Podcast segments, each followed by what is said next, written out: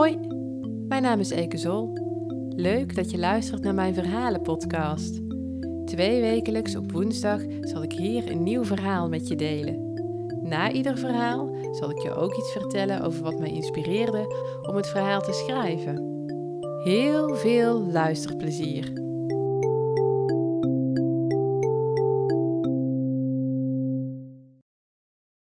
Voor even normaal.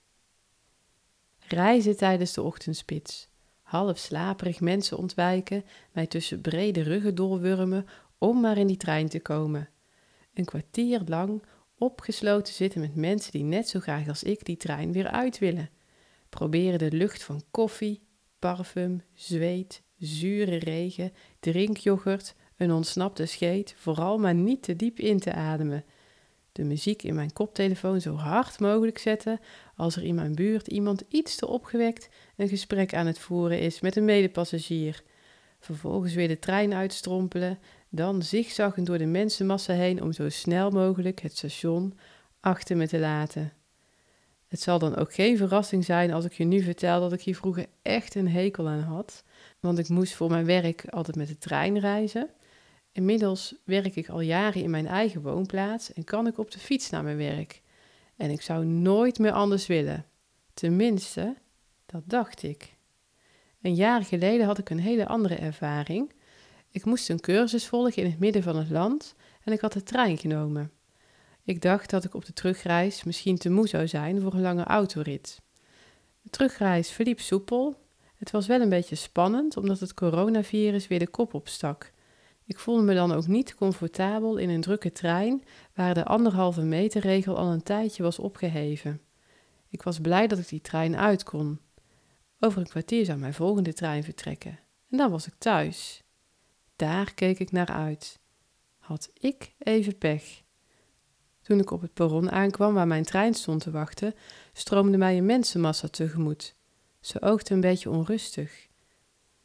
Niets vermoedend stapte ik een leeg treinstel in. Gelukkig, ruimte genoeg, dacht ik nog. Maar toen hoorde ik een stem uit de luidspreker komen. Helaas rijdt deze trein niet verder vanwege een stroomstoring. Klote Had ik maar de auto genomen. Gek genoeg voelde ik niet de paniek die ik vroeger wel voelde als de treinen plotseling niet meer reden. Ik besloot op een trap te gaan zitten en rustig te wachten op nieuwe mededelingen. Ik haalde een e-reader uit mijn tas en begon aan een nieuw boek. Ik was zo verdiept in het verhaal dat ik niet merkte dat het om mij heen steeds drukker werd.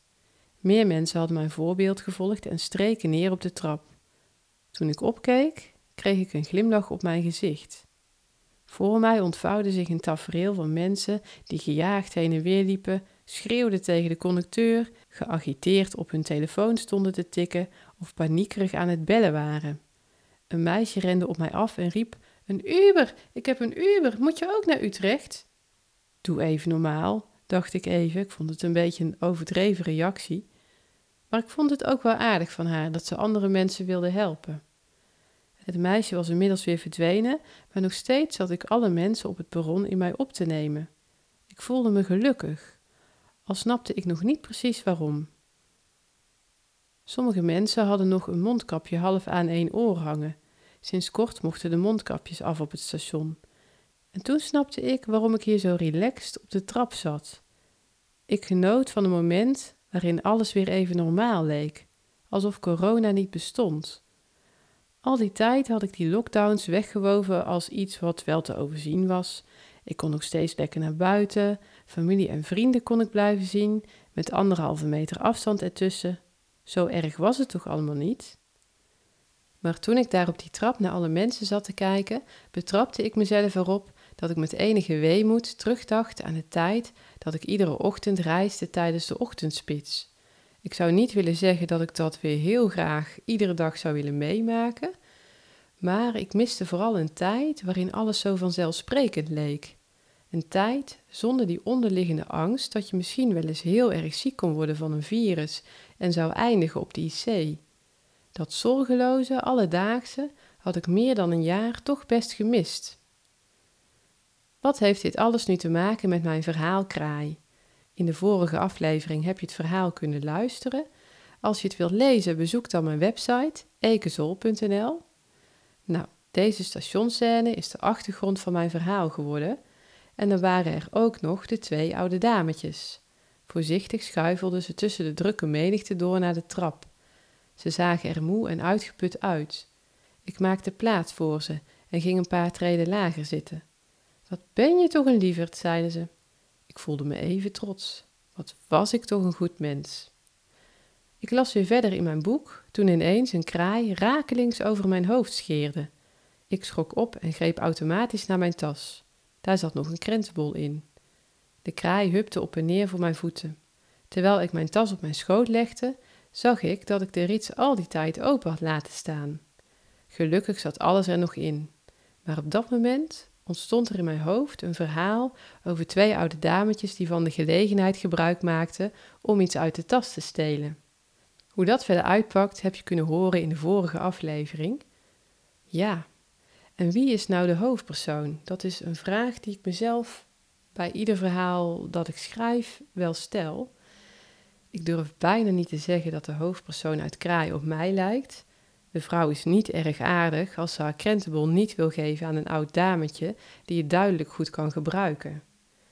Ja, ik moet toegeven, er zit zeker een stukje van mijzelf in, maar misschien ook wel een stukje van ieder mens. Want hoe reageer jij als je moe bent, honger hebt en je zit vast op het station? Lijken we dan allemaal niet een beetje op de kraai, die er altijd alert op is om ergens iets van mee te pikken als hij de kans krijgt? Ik heb erg veel plezier beleefd aan het schrijven van dit verhaal. Terwijl ik dit vertel, ben ik blij dat ik een groot deel van 2022 zonder anderhalve meter afstand feestjes heb kunnen vieren en concerten heb kunnen bezoeken. En ik ben ook blij dat ik niet echt meer bang ben geweest om heel erg ziek te worden. Ik hoop voor mijzelf en ik hoop voor jou en voor iedereen om mij heen dat we vanaf nu weer normaal door het leven kunnen. Bedankt voor het luisteren. Zou je me willen helpen om deze podcast te laten groeien? Laat dan een review achter. Alvast heel erg bedankt. Wil je meer verhalen van mij lezen? Bezoek dan mijn website ekezol.nl. Als je op de hoogte wilt blijven van iedere nieuwe aflevering, abonneer je dan op deze podcast. Dat zou ik erg leuk vinden. Vind je deze podcast leuk en ken je iemand die het ook interessant zou vinden? Vertel erover of deel deze podcast via bijvoorbeeld WhatsApp. Wil je meer weten over mijn schrijven en leesavonturen? Volg mij op Instagram en Facebook. Zoek naar Eke Zol korte verhalen. Als je Eke met één E en Zol met een Z en dubbel L intypt, dan heb je me al gevonden. Nogmaals, heel erg bedankt voor het luisteren en graag tot de volgende keer.